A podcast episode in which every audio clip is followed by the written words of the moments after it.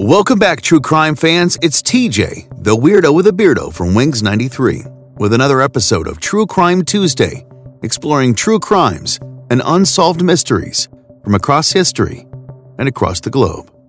This week, we dive back into the story of Gerard Schaefer Jr., a sexual deviant turned police officer turned serial killer, in True Crime Tuesday episode number 102 The Hangman, Part 2. To recap our last episode, Gerard Schaefer Jr. was born in Wisconsin in 1946, before landing in Fort Lauderdale with his family several years later. Gerard was the product of a troubled and turbulent childhood at the hands of his abusive and alcoholic father. As a boy, Gerard fell in love with nature and was an avid hunter and fisherman. In grade school, Gerard Schaefer developed these strong, erotic fantasies of hurting young women. His fantasies led him to sadomasochism and bondage, where he would often tie himself to a tree in rural locations in the woods, choking himself to climax, deriving pleasure from pain. And after high school, Gerard attended Florida Atlantic University, where he met his first wife, Martha but the marriage ended after less than two years. Martha had cited extreme cruelty as the reason for the separation. After college, Gerard Schaefer Jr. landed a job at the Wilton Manors Police Department in 1971, but was later fired after it was discovered he had been pulling over unsuspecting women, running their personal information, and then stalking them at their home asking for dates. But by June 1972, he had found another job, this time at the Martin County Sheriff's Office, after forging a letter from his previous department. While on patrol on July 21, 1972, Schaefer came across two teenage hitchhikers, Nancy Trotter and Paula Wells. The girls said that they were headed to Jensen Beach the following day. The following day, Schaefer showed up in his street clothes, driving his own personal vehicle, telling the girls he was working under deep cover and that it was okay. So, a few miles into the trip, Schaefer took a detour into a secluded section of the woods where he then handcuffed and gagged the girls before tying each of them to a tree with a noose around their neck, threatening to rape and murder them. Just then, an urgent call came in from the sheriff's department, so Sheriff Schaefer had to report immediately, leaving the two girls still bound and gagged to their trees. Luckily, both girls eventually escaped over the course of the following hour, and both later identified Gerard Schaefer Jr. as the man who abducted them. Schaefer was eventually fired and faced charges of false imprisonment and aggravated assault, but he posted the $15,000 bail two weeks later and was freed until his court date, which left him just enough time to capture, abuse, and brutally murder several more victims. Schaefer didn't waste any time getting back to work. On September 20, 1972, he abducted two more young girls 17 year old Susan Place and 16 year old Georgia Jessup He'd met the pair at a local adult education center, telling them his name was Jerry Shepard. The three of them met at Susan Place's home, whose mother was extremely suspicious that these young girls were spending time with a strange man in his mid 20s. But the girls claimed that Jerry was harmless. And the three of them left the house headed to the beach around 8:45 p.m. 4 days later, Susan Place's mother Lucille hadn't seen or heard from her daughter. Georgia Jessup's mother hadn't heard from hers either and the two of them began to fear for the worst.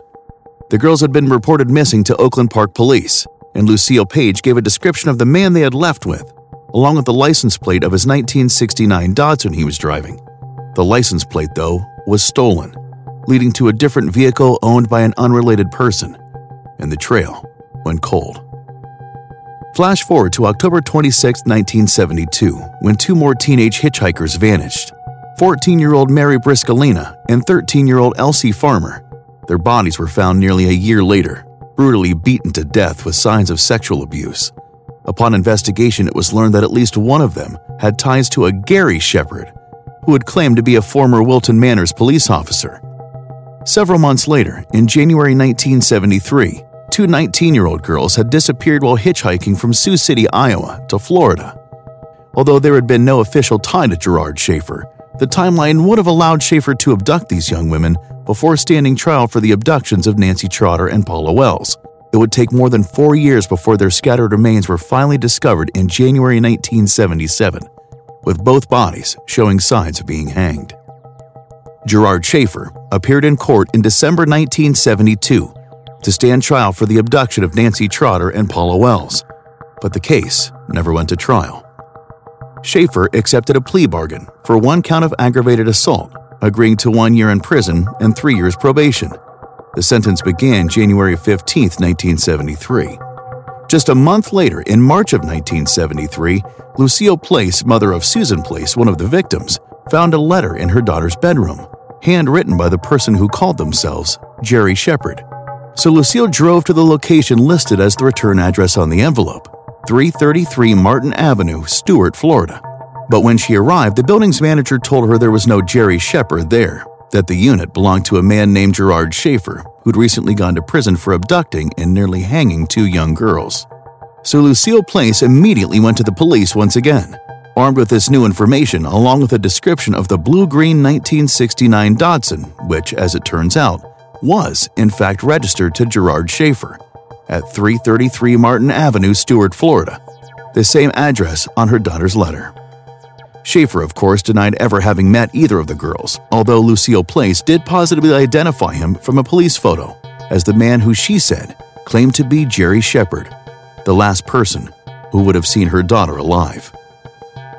In April of 1973, a father and son discovered badly decomposed human remains in the woods near Oak Hammock Park in Port St. Lucie, Florida. Medical examiners determined that the bodies were of two young women, their spinal cords severed, their jaws broken, and their bodies decapitated. One even showed signs of a gunshot wound. Their bodies were buried in a shallow grave, but must have been dug up by local wildlife.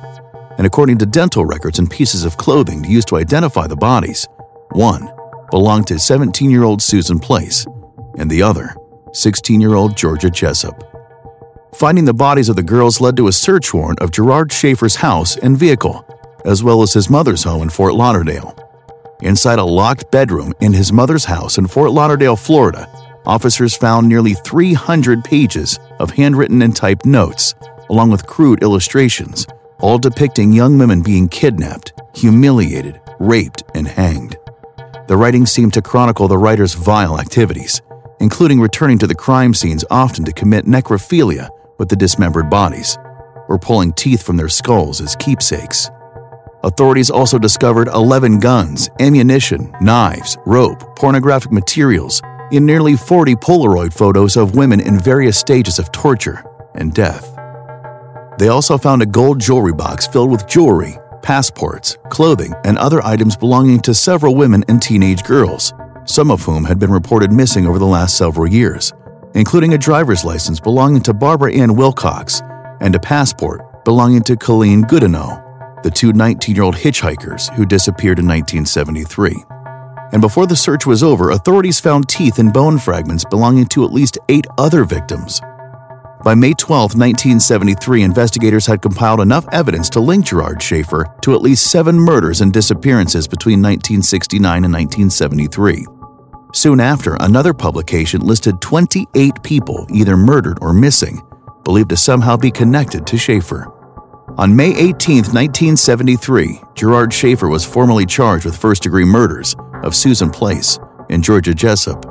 And before trial, a psychiatric evaluation was performed, where they found Gerard Schaefer suffered from paranoia, psychosis, and acute sexual deviation, and viewed himself as, quote, an eliminator of women he deemed immoral but was still fit to stand trial, which began September 17, 1973. The trial lasted several weeks with multiple rounds of testimonies, questioning, rebuttals, and even an attempt by Schaefer's attorneys to have him acquitted. But on October 3, 1973, Gerard Schaefer Jr. was sentenced to two consecutive life sentences, one for each of the victims. And as cantankerous on the inside as he was on the outside, Schaefer didn't make any friends while in prison. In fact, police officials found him dead on the floor of his prison cell on December 3, 1995, with over 40 stab wounds to his head, face, neck, and body.